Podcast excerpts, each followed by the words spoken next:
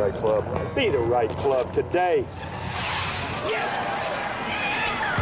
Johnny, that's better than most. How about him? That is better than most. Better than most.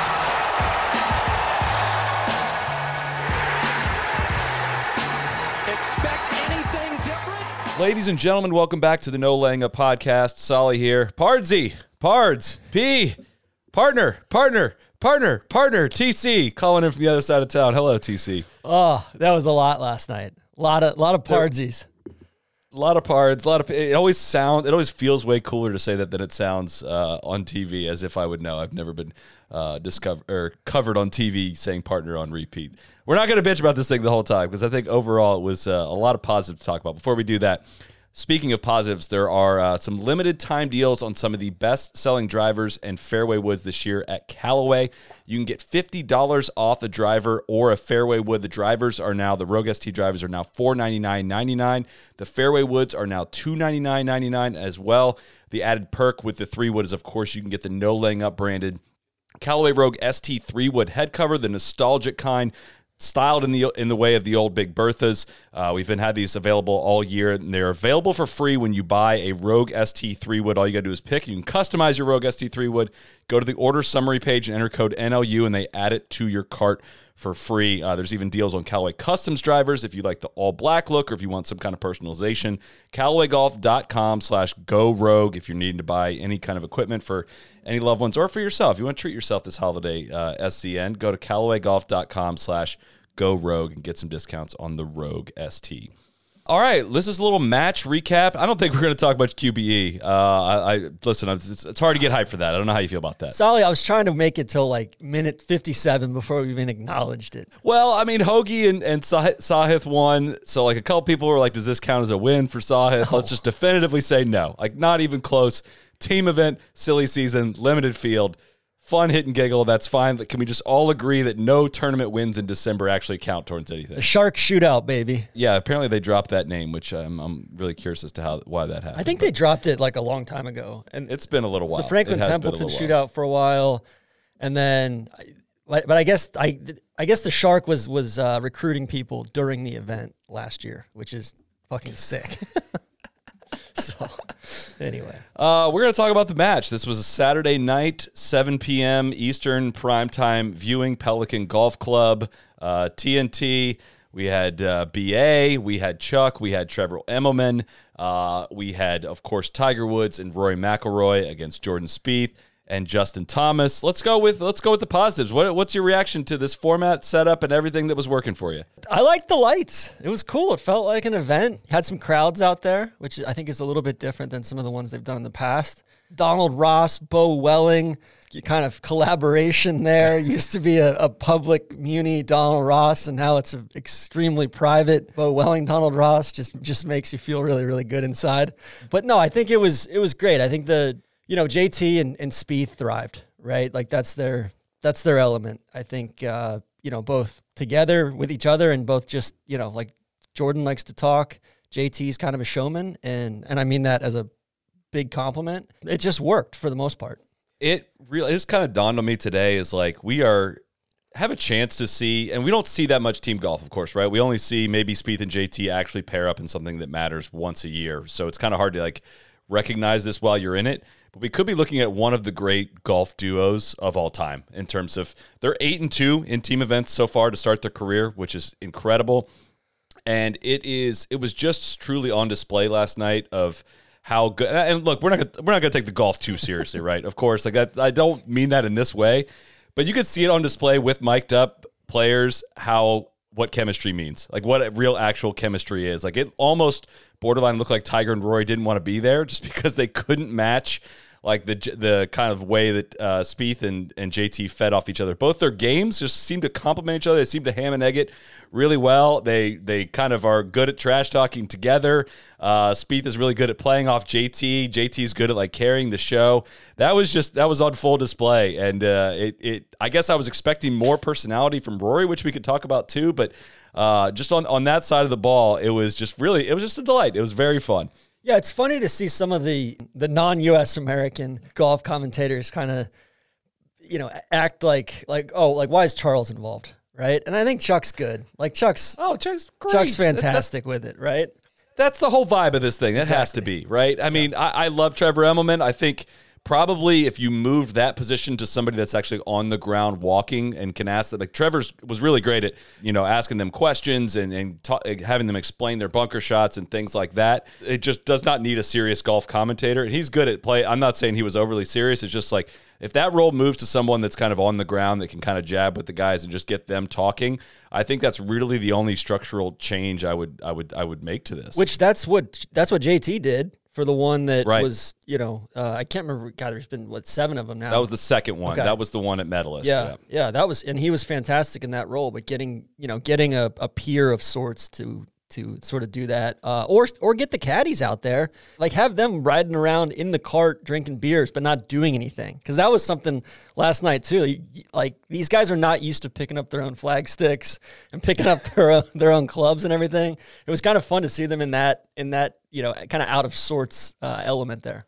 I thought about that too, and I don't think I'm in on that because of the next compliment I want to pay, which is they have figured out how to get the audio flow going, which has been a struggle for these things. I mean, if you remember the first one, they had two separate booths for some reason for a, a one-on-one match, and they couldn't figure out how to get talking to the guys while they're playing, and it, it that is working now, and that's really, really, really not easy to do. Like mixing all that sub audio, whatever you want to call it, sub mixing it is really hard to do. And they've got that flow down. They had the flow going of like, all right, we're going to talk to JT while he's driving this time, talk to Roy this time.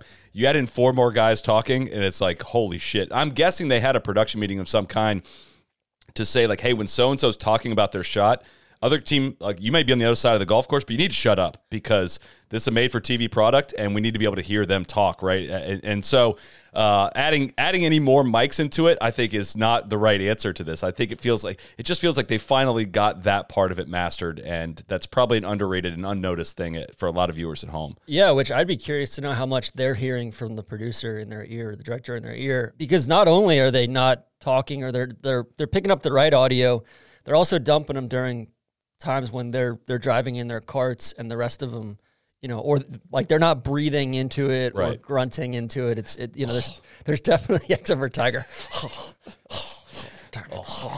The AT and T 5G segment notwithstanding, AT and T had a tough night between that and Jordan. Uh, you know, going back on taking the pledge, uh, he was he was text or you know uh, Selfieing selfieing and and driving. driving. Hate that. And also, Tiger Tiger hates using his hands when he drives. Evidently, he was just like steering with his arm. Uh, I, I love that. But one thing that I wish that I kind of didn't think about being at night, definitely dewy and the the greens got like I think that was probably the coolest part about the golf course was how slippery the greens were at least when they were starting out and the dew fell and then it definitely slowed down the greens especially on that par 3 pretty late when they're trying to rip it back off that slope. Um, you know like because that's fun. Like when JT hit that just absolute ripper uh, Spinner towards the hook end wedge. there That was sick. yeah. I love the one club challenge 100%. thing that was like probably the highlight of the night It was amazing to watch these guys freak out. Maybe we've just done enough of these things where in, in silly videos or whatever they've made that it's like, hey, just figure it out. And they couldn't couldn't even like dream of, of feathering a five wood 197 and uh and, and the, the strategy that goes into it. Tiger aiming into the other fairway and hitting was that awesome. snap hook five iron. Maybe unnecessary, but it was also just like a the way you know the modern game is played, how little we've like actually seen of what Tiger can do with the golf ball over the years. That was like an oh shit moment for me of like, oh my god, dude, that he's almost aimed ninety degrees right and hit a snap hook while he's got one leg like that. It was just that, and that was the shot that made me wonder, like, why don't we have a skills challenge of some kind? Why don't we have something where guys have to hit who who can hit the biggest hook possible, who can hit the biggest slice possible, who could do, you know backspin a ball the most on one green, all this stuff that not not a closest to pin or a long drive, like who can do wild true you know can you hit shots up through rings like you're playing uh, Sonic the Hedgehog or whatever it is like something like that could be really really entertaining. Soly, I would argue that we already have that. It's called the Slime Cup, my man. All right. Hopefully, we see another Slime Cup this year. Don't No, but I slime think shame the- me. no, I like. I guess we used to have the ADT Skills Challenge, which I was going back on a deep dive of that last night. Uh, evidently, Mark McGuire won in 2003, beating a bunch of pros. Uh, and then the the father son duo of uh, Greg Norman Jr. and Greg Norman Sr. won in 2008. But uh, no, I think you know some of it was probably players have a tendency to say no to pretty much everything. Uh, but now it's you could tie it to the pip, right? You could do something. say, feel like they are maybe a little more. One, I think it's a hard thing to do because uh, you're not going to do it during Players Week, and that's the only event where all of the PGA Tour players are all playing at one. In the past, that's how it's been. Now that you have elevated events, though, and now you have these events that like all the top guys are going to be at, I feel like this will be an easier thing. That's also like pip wise, yes, this is gonna. These guys want to win the social media battle. They want to win. All the ADT Skills Challenge was happening before videos were even posted to social media, right? So Yeah. this is a whole new era of finding ways to reach people, and like people are starting to figure it out. I mean, they may be a little too self serious in. And I'm using air quotes, the conversation, which led into the match, which was just uh, Dylan Dethier had a great tweet that was just like, golf loves talking about all the great things they're doing before they even let it happen. like they just, uh, it was just very much this, uh, you know, Tiger explaining all these new ways that they're going to try to reach fans and all that. It's like, guys, just, just do it. I just need you to do it. And, uh, but it does seem to, you know, the message is getting delivered in, in that there is some buy in of changing the entertainment aspects and changing just the look of what golf looks like. Maybe they're giving up on like competitive PGA Tour golf ever actually being presentable. like, look, we know this is an ad mule and a commercial vehicle and it's never going to be entertaining. Can we at least supplement it with some other stuff? And that gives me hope of some kind of something like that actually coming come to fruition. Which yeah, I mean it's something too. Like shit, like do it at the Hero. Like, I mean, the freaking ratings for the Hero were down 50 51 percent year over year uh, among the 18 to 49 demo. Only 90,000 of us tuned in in that demo. So like, How was that even possible? Like, what, what, what drove it last year? I mean, it was I have like no idea. Have Tiger no didn't idea. play last year. I mean, he hit some balls on the range. Um, and I guess was kind of like yeah, we hadn't really seen him in a really long time, and he had resurfaced to like drive around and go in the booth and things like that last year. But uh, I, I I don't guess know the why that World Cup so Cup- bad. Yeah, I guess the World Cup's going on, but still, yeah. Anyway, I, you know, I think the, um, yeah, just seeing these guys hit non-traditional golf shots is always so freaking refreshing, right? I think that's why I like watching Spieth, right? It's like he's always having to hit those. Going back to the like what didn't work, I think the like you said, the conversation there at the beginning was very, very. Uh, it just it just ran on too long. It was very impersonal. It was very. It was just a weird setting. Um, it just didn't really add a whole lot of value. I didn't think there was any sort of you know through line to it. And then it seemed like the pregame just kept dragging on and on and on, and they kept doing commercial breaks, which I get it. Like it's a you know this thing is an ad mule of sorts. Um, and then yeah, and then I like like Kathryn Tappen. I don't want to shit all over her because I know she's not going to be continuing with Golf Channel and and all that. But that seemed like a little bit of a miss as far as having her as the you know on course commentator and like it fell really flat when she mentioned uh, like what what's your favorite hole in one and Tiger's like well the one I had at Phoenix was pretty good and I was like I don't think I don't think there was any sort of like institutional golf knowledge there you know Yeah, yeah. I that's where I go back to just having one of their you know peers that they know really well to help needle things probably would have would have really helped.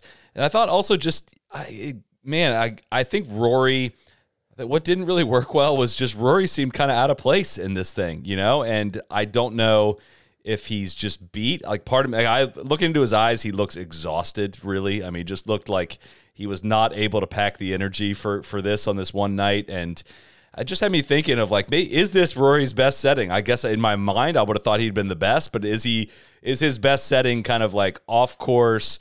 Give me some time to think about what I want to say, and I'll make a really good point more than you know just having a, a great wisecrack here and there. But at the same time, as someone who I can like relate to this very much, like with the when I'm playing golf and the cameras are on, I find it extremely challenging to like find the balance of like playing golf and you know being interactive and you know not coming off like a huge douchebag or making some kind of funny comment but not getting canceled and this is live. Like I could see the discomfort in his face. And I'm like I, I- can relate to that. I know exactly what that feels like. Yeah, I, I think it's one of those things. I think Rory's by nature seems pretty introspective, if not an introvert, at least introspective, and at least like he likes one-on-one situations, and he likes you know kind of being within his own ecosystem. And I think when he has to feel like he's performing, that's probably I'm psychoanalyzing here, but you know, just it just seems uncomfortable. Um, it was also it was tough to see like I don't know, Cat A didn't look very good like from a facial perspective. You know, and it's tough to watch him walk like that, but that's that's the deal now, and you know I think a lot of that's probably due to the plantar fasciitis as well. But super impressive to see him hitting those ball speeds, and you know, like he's just a freaking athlete. But like I think on the flip side, it's depressing to watch guys talking shit to him a little bit, and he's trying to summon something competitively, and he can't do it. Like Yeah. those last couple holes, and it's like, fuck, man. Like that's that's no fun for anybody, you know. I will say too, to- in Roy's defense, it's got to be like hard to to pair with Tiger and and kind of bring the energy or bring the leader or like be the outgoing person. And he did have one at least one good quip of like Spieth was asking him if something was in his way, and and Jordan's like or uh, Rory just said. No, Jordan, that's that only bothers you. Like I'm, I'm totally fine with that. Like everything bothers you. That was like, ah, right, that was pretty good. Um, but yeah, it was kind of how I felt about Tiger was kind of despite the fact that at you know he hasn't played a lot of golf, he's been injured, uh, you know with the plantar fasciitis, and just said he hadn't really hit balls. Despite all that, like somehow even more speed, and was impressed by that. Yet at the same time, really concerned with the health. And I think this past year, him playing in the Masters and playing that great first round put a little bit of a cloud as to how the rest of it all really went. He completed one tournament this year, one I mean, and that probably set him back a lot.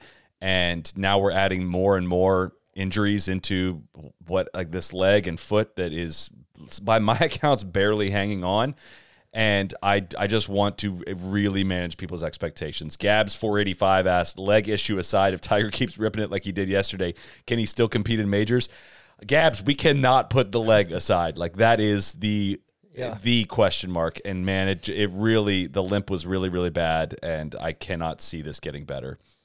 Yeah, and I mean, again, it's like it seems like yeah, maybe it like Hoylake, right, or maybe at you know a very flat golf course if all things break right and it's you know he gets the good end of the draw and it's firm and fast and and you know he can kind of plot his way around there, right.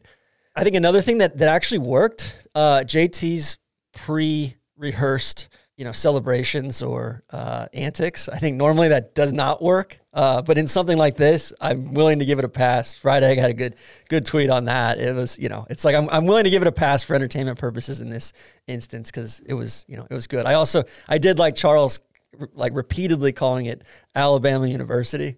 that was great. Chuck it, Chuck and JT do have a good, fun, good-hearted rivalry. Again, it's like not. They, they tested a cou- a couple limits were tested on a couple things. Of uh, there was a really good quip that I don't know if people uh, uh, really caught on to, which was uh, it was Spieth quoted it from Wedding Crashers when uh, when Vince Vaughn's character is getting a hand job underneath the table, and he has that line where he's just like, "Oh, pe- pe- people helping people, people helping people." and when Spieth was picking up the rope when JT was putting with the five wood underneath it, he looked over at JT and said that. I was like, "Yeah, no one's gonna get that one," but that was that was from a pretty uh, pretty racy movie quote there. But Uh, Chuck also had a really, really good line about, uh, you know, JT was like, yeah, you know, wedding, wedding was great. The night went too quickly. Like, I want to do it over again. I want to do it over again. He's like, well, you know what? Don't write that off just yet. Or, you know, that's certainly not out of the cards or something like that. You're young. And then again, Tiger, I said this on Twitter, people got mad, of course, but Tiger's jokes are really just a guy that has been making lame jokes for 30 years and having everybody laugh. For when when Charles makes a joke about challenging for the course record, Tiger, of course, hits him with, Yeah, you made me on the front nine. You made me challenge on the front nine. Which somebody replied to that also was like Tiger has to be the guy that if you if you tap the ball off the first the, the, the tee and it rolls off of it that he's the guy that says that's one That's one. that's one that's one Um, I loved when Rory, uh, I like, it was kind of actually concerning when Rory uh, hit the three wood into uh, the woods and almost took out those people. Uh, like, like the, I felt like the four calls were very, very, very necessary. Uh, you know, and there were because you know it's coming out of the darkness in certain spots, right? And um, but yeah, it was like you know Rory almost calling his shot. He's like, "Yo, like those people might be in danger up there." like, sure enough, they were. That was three iron out of the divot that you're saying. Okay, yeah, Trying to hit yeah. the, the, the cut up over the trees. And it does kind of like you can see the ball as it lands and on the on the ground, and you can see the ball take off. But I'm get th- those lights are not meant to project the ball up when it's up in the air. Like those guys were really struggling to see where balls were landed. One add in for if you have uh, playing under the lights, somebody to kind of go around with a spotlight and shine it on the ball so the shadows aren't overlaying on the ball, I think could be a nice touch because it was a bit awkward to watch. You know, sometimes you couldn't really see the ball and the shadows and things like that. But if you have somebody traveling around with a spotlight that can light it, light up the golf ball, that might be a, a nice, especially touch. on that par three where their backs were, you know, on like basically directly to the light, and I think three out of the four of them were like, "Man, this shadow is really, really tough here." One more good quip was when Spieth had the wrong yardage on, or you know, airmail to green or something like that. Both JT and Rory turning and going, "Michael, Michael." yeah, you you said you know Spieth's doing great without Greller here, and I was like, let's not count our chickens before they're hatched. I didn't say that. I said Spieth trying shots without uh, Greller here. He's going to go for all these crazy shots all over the place because he's got no Greller to talk him off of it. Um, I'm gonna. I, I am wondering, like your to your comment on you know Speed like Spieth kind of needling Tiger and the guys like needling Tiger and him not be able to to push back. Was Spieth pushing it too far in the trash talk afterward? Because I was kind of like Tiger just kind of stood there smiling and I was like, man, is is is Cat really pissed off right now? The one that like I I think the one that probably went over the line was one, the one from BA, where BA kind of shit all over him. I can't remember what he said, but it was like, sheesh, man, like that was that was tough that was there was one that was kind of like ah okay, but that's also like kind of the vibe it needs to be, right? Like right, has yeah. got to be able to get you know to to needle him a little bit, but and Tiger also needs to like yo like dude, you can barely walk. like, right. At this point, like it's impressive that you're out there, you know. And he did have a good when they were talking about JT's calves, that, and Tiger was asked about his. Tiger said, "Yeah, I have, I have good calf." Uh, that was good. That was that was a good good revenge from some early struggling jokes, but like so question for you. Were we the target market for this match? Like it feels like with the you know this thing's kind of gone through multiple iterations now and they've gone they've done you know the four quarterbacks. They've done that was seemingly not for us at all. They've done you know the ones that that are very very golfy. Um, i think this one probably landed you know more on the golfy side but a little bit more in the middle like uh, are we the target market for this or is this trying to get in the casual golf in it's a great question, and I think my answer is like this is probably as good as you can do in the Venn diagram of the overlap, right? I mean, I think this served the the hardcore golfer. There was enough like golf talk within it, just super easy stuff. And this is what I, I say this every time we ever have the conversation about mic'd up players. Is it's not gonna be roll on the floor laughing. These guys are not that funny. They're extremely normal people. I thought actually they brought more entertainment, you know, instead of like forced jokes than I would have thought. Yeah. Like, there was some natural kind of trash talk. There's always the, oh, you cannot wait to tune into the trash talk tonight. It's gonna the trash talk is gonna be legendary, and it almost never is. But there was just the right amount of needling. But the the key is like, again, this is just me, and I probably overproject this on the audience, but.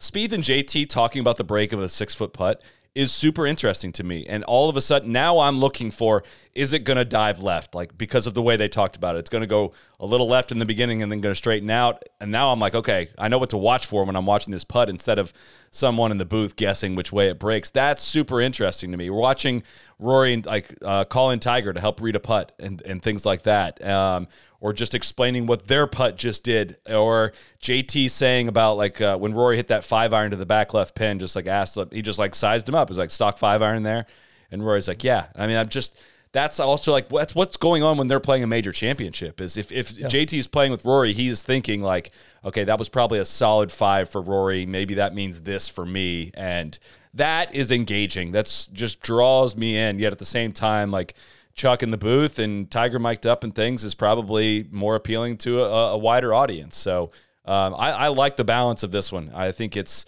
you know they're trying to get you know a different entry point into golf, and I think this this serves that really well. Yeah, and it was interesting too to hear their immediate reaction to each other's drives as well. Like, oh, yes. oh, was that one a little bit spinny? Uh, and yes. you know, like very much, they're all keyed in on their ball speed right? it's like when when JT was going after 180 and he got 179 and lifted that front heel up. That was really like that was interesting, man. It was like, all right, there's that extra gear or two. You know, let's see how this works. And Tiger even asked him before he hit, was going to hit. Like, oh, you're going to you going to the foot thing, uh, which is just great. Like I, I don't know. I, I'm I'm impressed with the way this thing has developed over the years. I I don't even really feel like there's a ton of room to hate on this one. Didn't feel like a lot of people were hating on it. I think some kids are really still the too cool for school kids that want to just shit on it no matter what. But uh, it, if it could have gone a different way if they took the golf too seriously, right? And it was the right amount of like, dude, these guys clearly don't want to lose. They don't want to, you know, just because they don't want to hear the other team chirp. And that's kind of the right balance. I still think some stakes for the loser. Like if you had to, I don't know if you have to sing the national anthem or something afterwards. Some of the you, you, can watch our videos if you want for some dumb stakes you could do if you ha- if you lose. I think that could be really interesting. Maybe I'm just got dude perfect on my mind after spending some time with him there a couple weeks ago, but that could make that could be a fun conclusion to the night. I keep thinking about like different combos, and I think it's you know like obviously the schedule is severely limiting, right? Where it's football season, so you can't really get those guys involved. But yep. I keep thinking like, man, it would be really interesting to have like Spieth and Romo against and and Romo caught a stray in there about slow play too. Uh, but uh, Spieth and Romo against like you know JT and Saban or something like just you know or JT and Steph Curry or you know kind of split those guys up uh, and and have Spieth and JT playing against each other. I think would be really interesting as well. Yeah, there's uh, a I think they found a great spot on the calendar, like really good. And uh, Saturday night with not, no college football going on, like I don't know if they need to just pencil in like this weekend is when we're going to be doing matches into the future. I don't know. It was great. Want to remind you this episode, today's episode, is brought to you by our friends at Whoop, the official fitness wearable of the PGA Tour.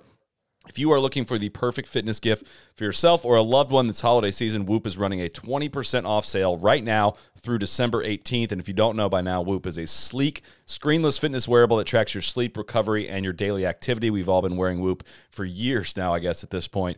Uh, the data it provides you, it really is next level. It, it does all the same fitness tracking as the other fitness wearables out there, but it provides you with next level insights into your sleep and recovery. And there's a reason why all the top pros uh, on tour are wearing them. I do great with it usually around this time of year, get keeping it charged and just knowing exactly you know how much the holiday drinking and, and eating is is causing a stress on my body and how that feeds into the new year's resolutions and really getting after it uh, in january like the rest of the world does. But you can go to whoop.com w-h-o-o-p.com now through december 18th and save 20% off on their 12 and 24 month memberships. Again whoop.com save 20% on 12 and 24 month memberships. It turns um, out having a new puppy is, is not good for your whoop scores. Mm, that that is tough. I would not have predicted that. Um, ZD Dogs Golf said, "How soon until we get some LPGA studs in the match? The Korda sisters, Lexi, Lydia Ko, all great options. Uh, I know we've talked about this in the past, but after watching this, what what are your thoughts on this?" No, I'm, yeah, I think uh, the Korda sisters would be a great option. Shit, I mean Nelly uh, was super impressive down at the QBE second QBE mention of the podcast. There, uh, she was she was super impressive down there. I mean, she was absolutely flagging it, uh, especially the first round. Yeah, I think that would be dynamic as long as they're they're kind of you know knowing that they're on stage as well, right? That's where I go down the list on like the top LPGA players, and I'm not like frothing at the mouth in terms of like, oh, that's the personality that needs to be on full display, right? I feel like it's a big burden for the the LPGA women to carry in terms of like trying to show off their skill level, which is extremely high, and also like do the things that we're asking on the entertainment front. And, and I don't know who, who like the right person is. You know, I feel and, like I, Lydia. I feel like Lydia would be really good at it. I think she right? could. I definitely. I mean, again, it just comes down. To, it's not about the talent level. Like we know that is a, a check mark in the in the prerequisite. It's how do you do these players actually have relationships is the question right you can't just throw a, you know four random people together and fake chemistry and uh, I, I, don't again I don't know what the answer would be. I think JT and the Korda sisters have good a good relationship, and that may be a good through line in to kind of help facilitate the conversation. But I'd be surprised if they continue to not have women involved in this because I think it is definitely definitely time to try it uh, at minimum. And I, I just don't have the immediate answer for who the right people are. What do you think about Phil's uh, tweet beforehand? Phil sent a tweet out that said, I'm proud to have been part of the creation of the match. Today will be fun, funny, and insightful version, and I'm wishing Tiger, Rory, JT, and Jordan all the best. I'll be watching on TNT, and I hope you will too.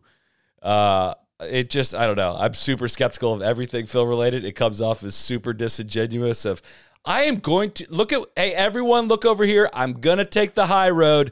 Are you ready? Are you looking at what I'm doing? I'm taking the high road here. I'm tired of all of this hostility in golf. Why can't we all just get along here, right? That's what we all want. I'm going to take the high road. I'm going to tweet this out, and that is going to level everything else I've done over the past year. Good luck, guys. I cannot wait to watch. That's what. That's how I took it. Do we think it's it's because Phil still has a financial interest That it? was a my second thought was there must be some kind of right. he almost always has to do with money with Phil, and there has to be some financial interest for a hundred million percent.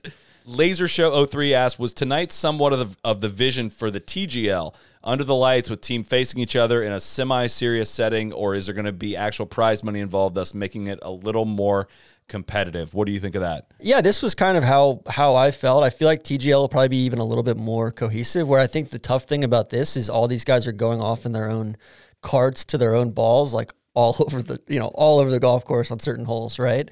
So you know having them all there in a confined area, especially if they like I was thinking about it last night of how does that work when all right they hit the ball and then I guess they're gonna just pipe whatever that simulator screen is straight into the broadcast, so everybody's watching the ball simulated flying there instead of the you know and almost like a picture in picture reaction and then cut back to a full screen you know live shot of the guys in the studio or on the simulator right I would think so. Yeah, I'm. I'm hoping that it's this level of seriousness in the golf, and that they don't take it too seriously. I, I, I if they try to make the golf mean a whole heck of a lot, uh, I think it's kind of missing the boat. And if there's any confusion from anyone else out there, of you know, I think that the PGA Tour players have a chance to successfully divide the gap between like, hey, for fun, hit and giggle golf entertainment and serious competition, right? And I feel like LIV is trying to really merge those two things and greatly harm the competition along the way and maybe still not get all the way there on the entertainment front.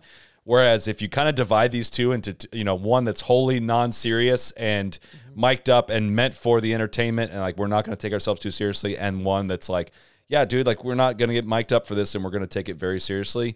That can work, right? I think I still have the same beefs of how golf is covered on TV and the PGA Tour, but I think that maybe hopefully they see around the corner on how to how to do this properly. I have hope at least. yeah i think something else too is getting you know some of that is getting non-golfers involved in that and having conversations during it right almost like have rory interview somebody or you know pick somebody's brain that sort of thing um trying to think oh the the the jt beer uh you know i, I thought i thought we were to get more florida man from the crowd out there like you know seeing seeing randy's boy daddy d out there at the start in the pregame. I like I thought, all right, we're gonna get some drunk, drunk Floridians out here heckling a little bit and all that. JT's got the Coors Light, which tough scene for uh, you know, uh, Mick Ultra in there. I'm sure there were some some shaking heads there at the you know inside the global home, but you know, it really didn't get a whole lot after that, right? Of like. That, you know, who kind of knows? that that might not have even been his. It was in his cart to start, and I didn't see them, Yeah. you know, actually drinking as it, as it went along. But I think that it was only members, and then I think the tickets were like fifteen hundred bucks otherwise. So maybe you weren't going to get the full Florida man uh, experience. Maybe the True. second home Florida man experience more so than the, the the native Florida experience. But yeah, having some people out there does add to it a little bit, and it just makes it feel a lot less sleepy and. Uh, and then, one more question Tommy Pelto. Serious question. Does the match miss Phil, who can run point on the broadcast as a player? What other players could do that? I would say wholeheartedly the match still misses Phil. He was a Yeah. he, he carried the thing and was wildly entertaining on these things. Agree. I don't know what other players they need to get in the mix. I know Harry Higgs, Joel Dahmen, kind of that that vein of player can obviously be very entertaining. Um, you know, but are they going for star power? Are they going for personality? Max obviously would be really good at the at these things. Um, I don't know. I, match is going to be different than TGL too. I think you know you're going to see a, a more wide range of players on display at the TGL. I'll tell you. I'll tell you who they need to get involved. Ahmad Rashad. Oh my He god, just this just seems where are you like pulling that from? the guy that would be that would be all over this if it was 20 years ago, right? like he would be the guy running point on all this stuff. Bestie ever Brad said delineate when exhibition golf is a derogatory term versus when it's something to be celebrated. Maybe when it threatens your sponsor's investments, it becomes derogatory term, but when it boosts your sponsor's interest, you cheer. I don't know if I fully understand the second part of the question, but I think we addressed the first part in saying like, look, exhibition golf can be really good. Just like don't pretend that it's also competitive at the same time. and like a bunch of people leaving competitive golf to go play exhibition golf, I think is overall a bad thing. I don't know if that's the intent of the question, but that's how I read that. Yeah, I, I mean, I don't think like JT and and Jordan are, are asking for world ranking points for their win yesterday. you know, limited field event, less than 72 holes. I don't know why they wouldn't. I think that yeah, OWGR has lost its credibility. Flipping through the rest of my notes, we had uh, the shot from Spieth hit from the pine straw, which stuffing it in there, and then Trevor Immelman followed up with a great question on how that was hit and how he you know executes that. If I I can't really repeat it because I would probably get it wrong, but something about hitting ball first and you know, not catching the pine straw. And then I think that led to him in tight is like JT is like, I'm gonna do the hooky wedge. Like we're in there tight. I'm gonna show off a little bit. And he just hits this trap draw sand wedge that lands way right of the hole and spins left and goes down in there tight. Um, and that was just like, yeah, these dudes were just vibing off each other right there. But that's pretty much it. Uh, any other anything else you got from the match? Oh, I'm still amazed it's called Capital One's the match. I mean, come on, guys, it's got to be just the Capital One match. We'll say it. We'll actually include your name if you call it that instead of Capital One's the match, which we're never gonna say. It's kind of you know Capital One, AT and T, DraftKings. It's a very uh, they've kept everybody in the boat, right? Very uh, a lot of consistency there. I think. I feel like that's a great segue to uh, Project Wedge. Oh my God, Soly. Did you see this New York Times piece? There was a, I shared this on Twitter. Hopefully, people got a chance to read it. There was a piece in the New York Times basically kind of saying a lot of things that we already knew, but saying it out loud.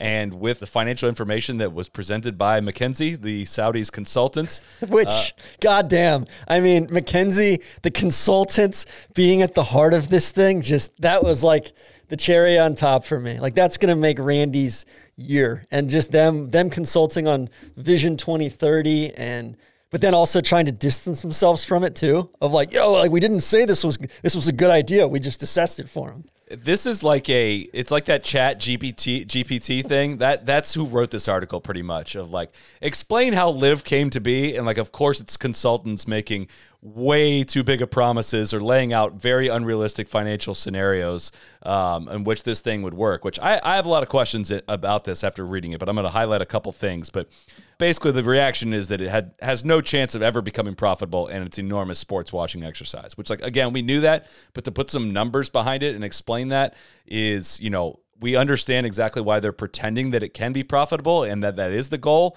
Because if you don't, then you're basically admitting that, yes, this is just one giant sports washing exercise. This is quote from it.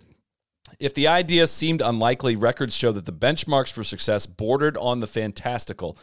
A new Saudi league would need to sign each of the world's top 12 players, attract sponsors to an unproven product, and land television deals for a sport with declining viewership, all without significant retaliation from the PGA Tour it would be plundering. Uh, continues. Moreover, the league is nowhere near having signed all the elite players who Saudi advisors said were required for success. In one presentation slide, as McKinsey projected one of its more optimistic financial forecasts, the participation of Tiger Woods, Phil Mickelson, and Rory McIlroy was included under the headline "What You Need to Believe." Narrator side note here they do not have tiger woods or roy mcilroy and it certainly does not appear that they will. In the most successful scenario mckinsey predicted revenues of at least 1.4 billion a year in 2028 with earnings before interest and taxes of $320 or more. And the footnote here is that federal records show the pga tour a tax exempt nonprofit logged about 1.5 billion in revenue and posted net in, a net income of almost $73 million uh, for 2019 and continues, by contrast, a league mired in startup status, defined as attracting less than half of the world's top 12 players, navigating a lack of excitement from fans, reeling from limited sponsorships, and confronting severe response from Golf Society, stood to lose $355 million before interest and taxes in 2028. So basically, it's saying if this thing continues how it is with like the players they have, the most optimistic outlook in six years is you lose $355 million in 2028.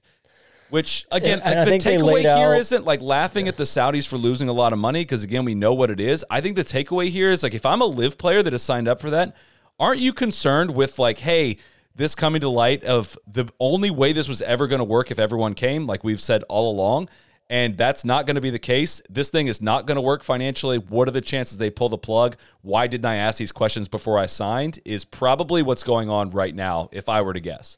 Of the players that they identified, I think four of the twelve they've gotten, and Stenson was included in that. So that's you know they're they're they seemingly are going off of career record plus upside, I guess. This was my favorite part when the Crown Prince announced plans to build a futuristic city called Neom.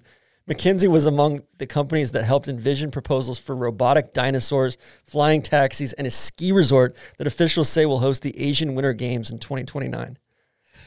They're, they're going to host the Asian Winter Games in Saudi Arabia in 2029. That's fucking outrageous. Like, just setting all this LIV stuff aside, that is crazy. And then the other thing where they just started laying out like dream people for the board of directors for LIV where um, you know Condoleezza Rice, of course, if she can find time away from her her job as the GM or the head coach of the Cleveland Browns, Big Randall Stephenson. I know you're a big, big, big Randy guy, which kind of seemed like I think pretty early on in, in the LIV stuff, it seemed like there was there was some quote somewhere where it was like, yeah, like they they thought they could call up Augusta National and like offer them a sum of money to host one of the LIV events at Augusta. No, it was and, rent out the clubhouse like during the Masters, I think, to host people in that. That's what it was. that was from the uh, uh, the New Yorker piece. Um, that was uh, yeah, Zach Helfand had wrote that. God, that's it's just that's, you know yeah, like that's how they're like operating. Is all money will solve all this stuff. Like money will will get all these guys, and they got a lot. I will definitely obviously say that, but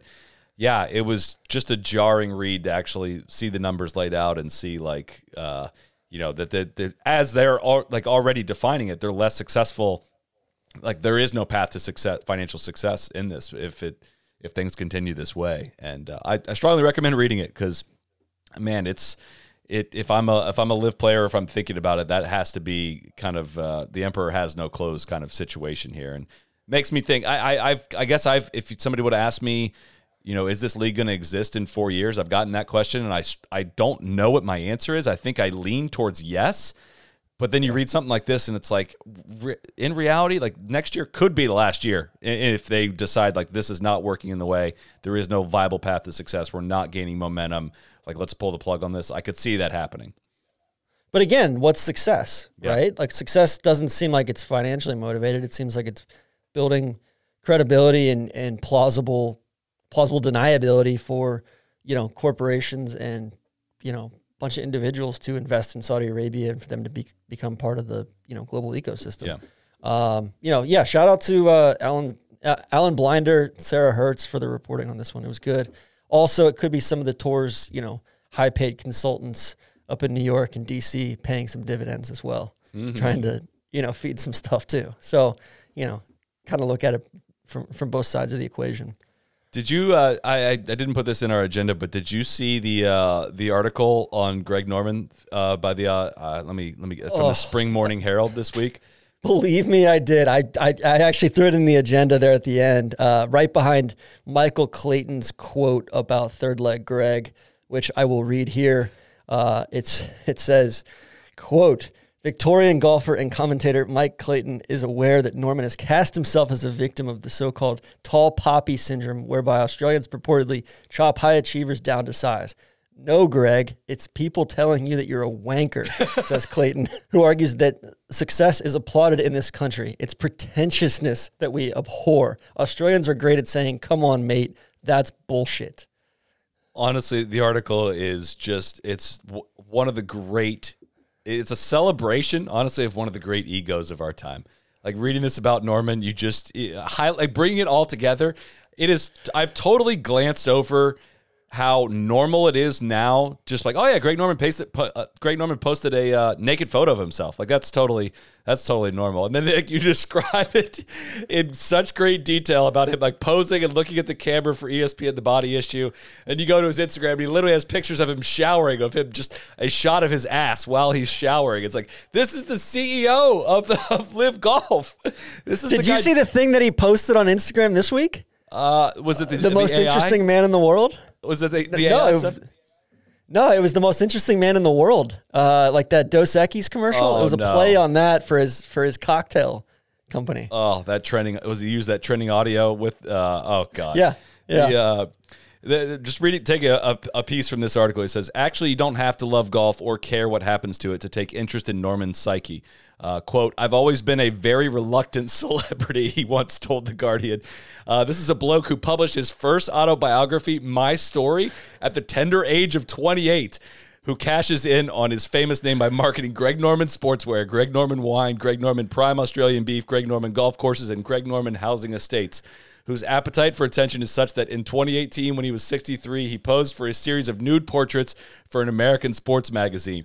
I keep one of those photographs on my computer desktop while writing this piece. Norman is naked except for a broad brimmed straw hat, the sides of which are rolled up cowboy style. He leans forward, holding a golf club over his right shoulder, and fixes the camera with a level stare. The picture strikes me as completely crackers and cheers me up every time I look at it.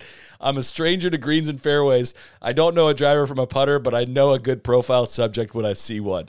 Uh, just a tough weekend for, for third leg Greg and, and the boys that live there were a bunch of, of juicy tidbits in there. I think from Greg's ex wife, I think his first ex wife, about uh, Chris Evert's like pursuit of Greg, which I never, you know, take it with a grain of salt. But that was there was some pretty salacious shit in there Man, too. A, so. a, true shark documentary when this is all said and done uh, is is going to be uh, that might be an eight part series. Speaking of documentaries, little little nugget I picked up this week. TC, this is this came from someone who who knows the content industry and not someone that's like a part of the hype machine.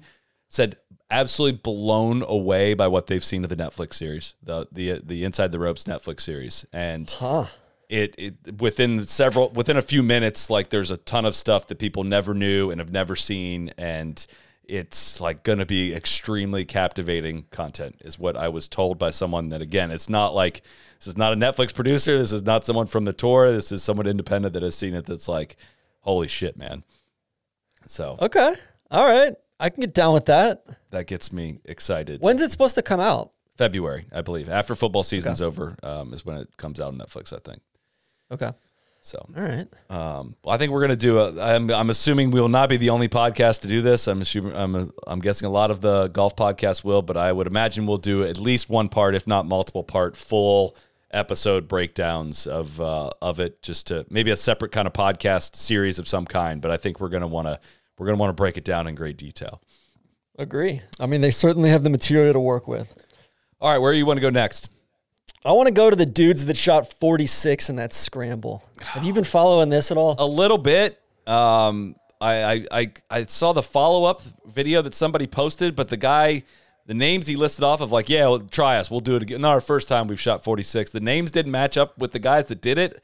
I, have kind of lost track of it a little bit. Explain, explain to me what happened and what's going on here. I have too. I, and it's a pretty ragtag group of guys that came in and shot 46. Gross. I don't, I don't even, yeah, and I don't know where, like, I don't know where it was. I, I, I think it was on in Alabama, the Robert Trent Jones Trail. Um, but man, it was it was pretty like unbelievable. If you, no offense to the guys involved here, but like everybody seemingly was calling bullshit. What was it. what was the best you ever shot in Tiger Woods, like the original PlayStation games, where you could spin it in the air and you could like hole out from the fairway like the majority of the time? Like I think I got sub fifty once on it. Uh, just yeah. to speak to like how unrealistic a gross 46 is. They they aced a, fi- a 357 yard par four and had an albatross and had several other eagles and all the rest birdies, I believe, allegedly. Which, which, if that's the case, like I feel like the Saudi investment fund should should should give him 46 million dollars. I would have to think so. I think that's a great idea. Yeah, no, it's just one of those things. It's like I, you know, it's a perfect thing for this time of year, right now. Social media Reddit, all sorts of message boards. You know, everybody's opining on this. Yeah, right. It was and, perfect clip.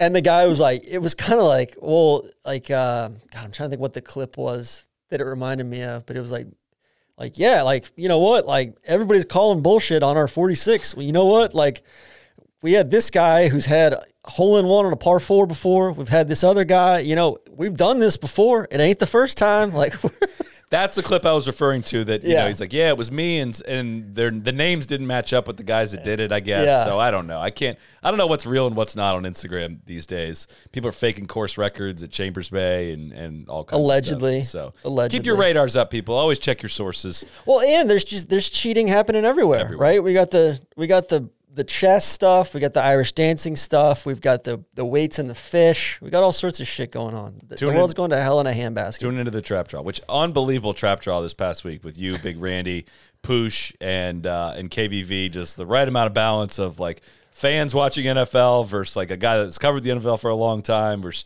Poosh who really knows the X's and O's. I greatly, greatly enjoy listening to that. I would encourage. it's encourage it's so go back. funny. Like whenever we talk to KVV, like I on this thread with him, and he was like, I said something about the Navy coach stepping down today, and he's like, "Oh yeah, like I was I was on the Navy beat for a year in like 2003, and you know." Like, he was the offensive coordinator or something for Paul Johnson, and it was it was like, God, KVV, like you've lived like 90 lives when it comes to you know sports and everything like that. But uh, don't tell Randy. We'll see if he's listening to the podcast here a lot of a lot of chatter going around on Twitter from uh, some NFL insider sources that Zac Taylor basically gave up uh, control of the offense after Week Five, and that's that's a big reason for the Bengals looking how they do right now. So we'll see. We'll test Randy out, and I'll violate my gag order, and we'll see if he he's listening to the podcast. This is on me for turning this into a trap draw. I brought it up. That's 100 percent on me. Where are we going to go next?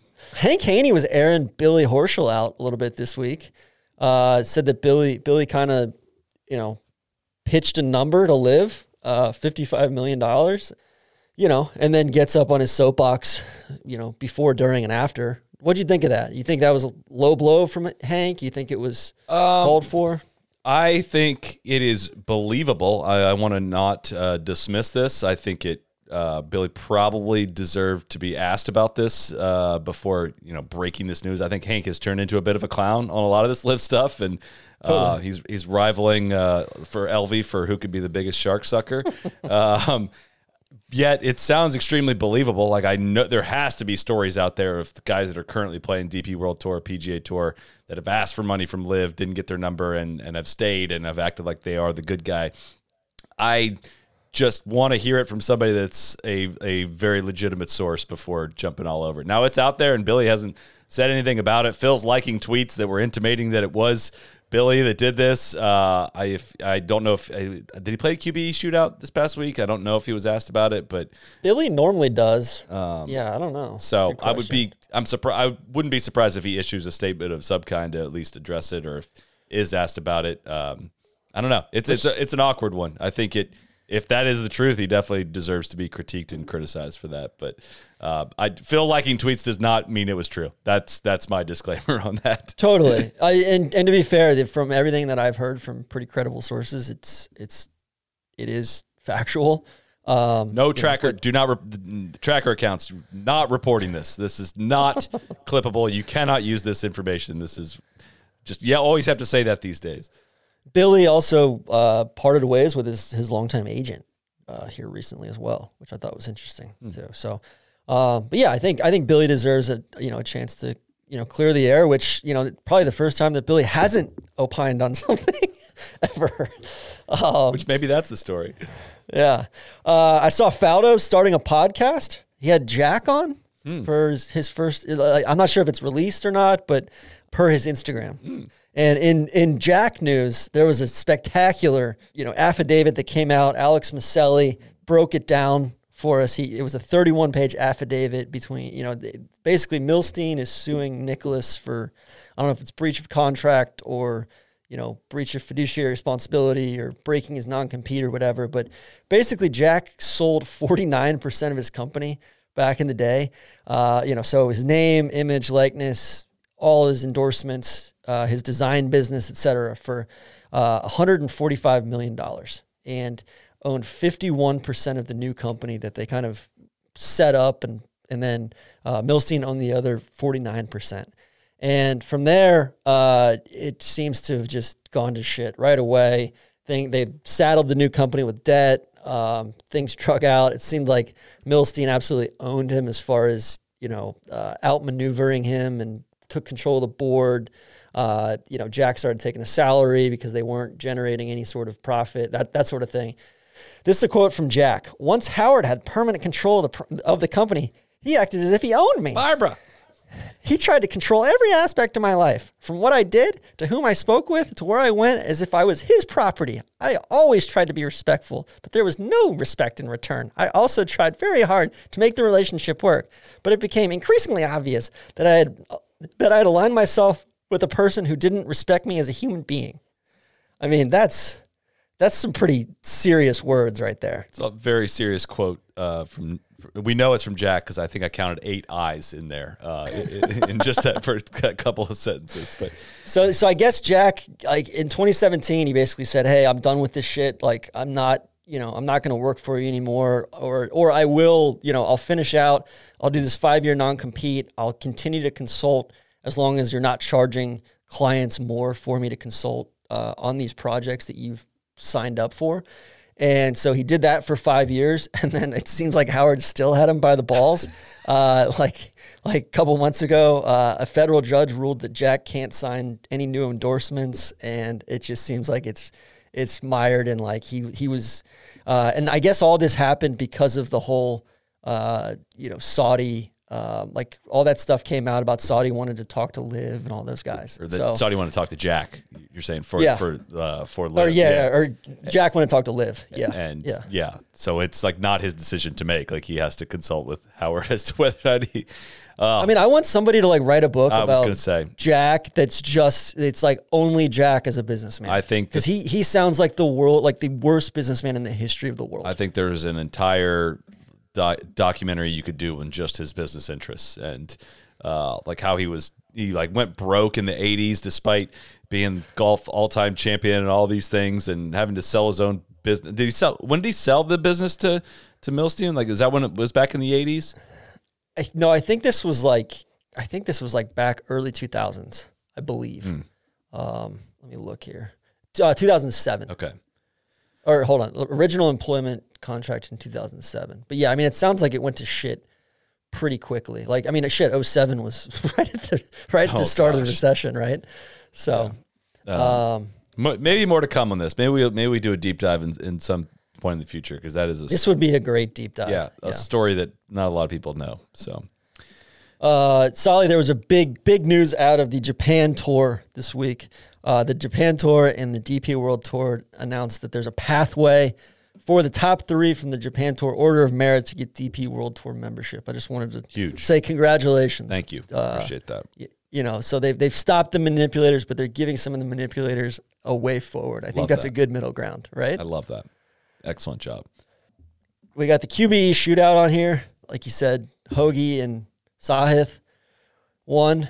I don't really think anything else all that notable happened. I did. I did appreciate the tour. You know, kind of starting to steer into and lean and emphasize the LPGA players that played in this a little bit more. Jessica Korda, or, I'm sorry, Nelly Korda and uh, Lexi Thompson played in this, and uh, felt like they made a point. Whoever was there from the media perspective made a point to ask the PGA Tour players about what impressed them. And uh, Max and Kiz had a great exchange talking about what it was like to watch Nelly Korda play golf and. Um, it is mired season, you know, silly season event, but at least like inching towards a little bit more crossover. And um, again, we just go back to like what Pernilla Lindberg said on this podcast of like, you don't even know, you guys don't even understand how much it means like for JT to tweet about our events. Like, and so Yeah. in that vein, uh, there's some very small things that PJ Tour can do to kind of just help with recognizability of a lot of these players. And they seem to be like tagging the LPGA in tweets more and sharing more of their content and kind of really leaning into this alleged strategic alliance that they have that I don't think has been that beneficial to the LPGA tour. But um, that that's the that's a highlight from from the event for me. Um, not appointment viewing. I, I did not watch it a single shot of it, if I'm being candid. And uh, yet it's it's silly season time. Adam Schupak had a good Golf Week piece about uh, the NBC Golf Channel, kind of where they're at. Kathryn Tappen leaving the broadcast. And then there was a, a particular quote in there that stuck out. A source told Golf Week that it is not good times at NBC. What? In terms of the move, part of significant cuts to the entire team for budgetary reasons, given the sharp increase in its PGA Tour rights fees. I look forward to that. That should really benefit the fans a lot because I mean they were really the issue we had was that they were spending too much money on the telecast and uh, you know it was too heavily produced and just too you know too many cameras, so many hard cameras out there. So really dialing a lot of that back should be uh, has me super optimistic about you know NBC basically owning all of uh, professional golf. That's that's that's good stuff. It makes me excited. Who could have seen this coming? And then, uh, you know, you sent this over earlier in the week. Um, Scott Vincent captured the elusive golden ticket. Can you just walk me through that? Uh, no, I cannot. Uh, LIV Golf tweeted that uh, he won the golden ticket with like a video, like a minute and a half video talking about him winning the golden ticket. They never explained what that was, and I don't know if it was like something Asian tour related or like if they decided to invent another award or something to give to pay someone something. I truly don't know, but uh, the fact they just acted like that was I th- maybe it's a play on like that's our qualification. Like Scott Vincent qualified for next year. That's it. Now we have qualification system. I truly don't know, but uh, All right, did. here here we go. Uh, Jakarta, Indonesia. The Asian Tour season came to a thrilling conclusion at the 1.5 million dollar BNI Indonesian Masters presented by TNE. With Scott Villain crowned or Scott, Scott Vincent crowned the International Series Order of Merit, Merit winner, a result that gives the Zimbabwean a golden ticket to next season's LIV Golf League, uh, including all four a spot in all 14 events.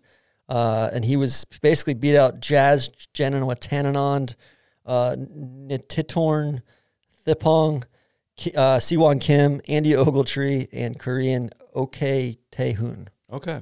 Uh, So he so he's he's in. All right.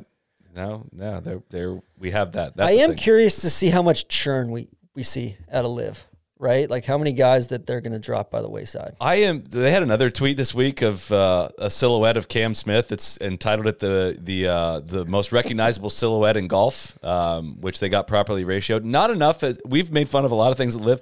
Not enough being made fun of them rolling out like the 2016 PGA Tour playbook of social of just being completely clueless, making the same horrible jokes, being extremely out of touch with everything. They got to own that one. They got they got to own that L because PGA Tour we roasted them for many many years for how bad their social was, and LIV is just running out the same exact playbook, the same like tag a mate that would do this blah blah blah stuff. That's horrible. Is that the Dirty Mike playbook? I don't. I doubt he's run social. I'm sure they have 78 people running social. I'm sure McKinsey's advising on it, and uh, this is how you get engagement. That was the other thing. I think in that uh, in one of the pieces, it was like hundred people. I think working for LIV, and they're they're going to try to get up to two hundred Oh. by next year. So I would imagine their burn rate's higher than a billion next year. So yeah, and then sad, some sad news. I think just to acknowledge, and I was a huge huge Grant Wahl reader uh, Sports Illustrated back in the day, and uh, yeah, just kind of what a bummer. Uh, you know, sudden death there at the World Cup. Uh, there in the press box, and just to see the the outpouring of of tributes and personal anecdotes from, you know, his peers and and uh, you know mentors and admirers and all sorts of people. That I think the biggest thing was just the the the number of people that that posted something that said, "Hey, he helped me out when I was a nobody," and you know, provided a hand up and just set a great example was really really cool to see. So Yeah, that was. I wanted to yeah know exactly what you said in terms of we don't know. I don't know him personally, and it always it always feels weird to you know uh, you know memorialize someone that you don't know personally, but it's it always also stands out when that many people are reaching out to acknowledge what just happened and a helpful helpful person that impacts a lot of lives and it just had us had me thinking about people that have helped us along the way and things like that and uh, it seems like the sports world lost someone that uh, it's just a, a major, major bummer. On yeah, on a lighter note, uh, episode seven of eight of Tourist Sauce, our travel series, is coming back this Wednesday on our YouTube channel. Plenty of time to get caught up on this season. If you uh, if you don't like waiting week to week, we're not going to spoil any any results. In case you haven't watched any of them, please go check out all of season eight of Tourist Sauce. But we are heading towards a finale, um, which will be not this coming Wednesday, but the next Wednesday um, at Lufton Links. This next episode is Fielbaka. Um, and yeah, I a lot of drama to come, and there's been a lot of drama to this point. So get over to our YouTube channel, subscribe, and uh, and check us out there. I can I can firmly say that the the finale is is an absolute. I mean, really the like the penultimate episode and the finale are both absolute bangers. But got a chance to watch the finale, the the kind of V one of that, and it was like, whoa, Yeah. whoa. The game done So- changed a little bit. Yeah. Um, any shop updates ho- for us?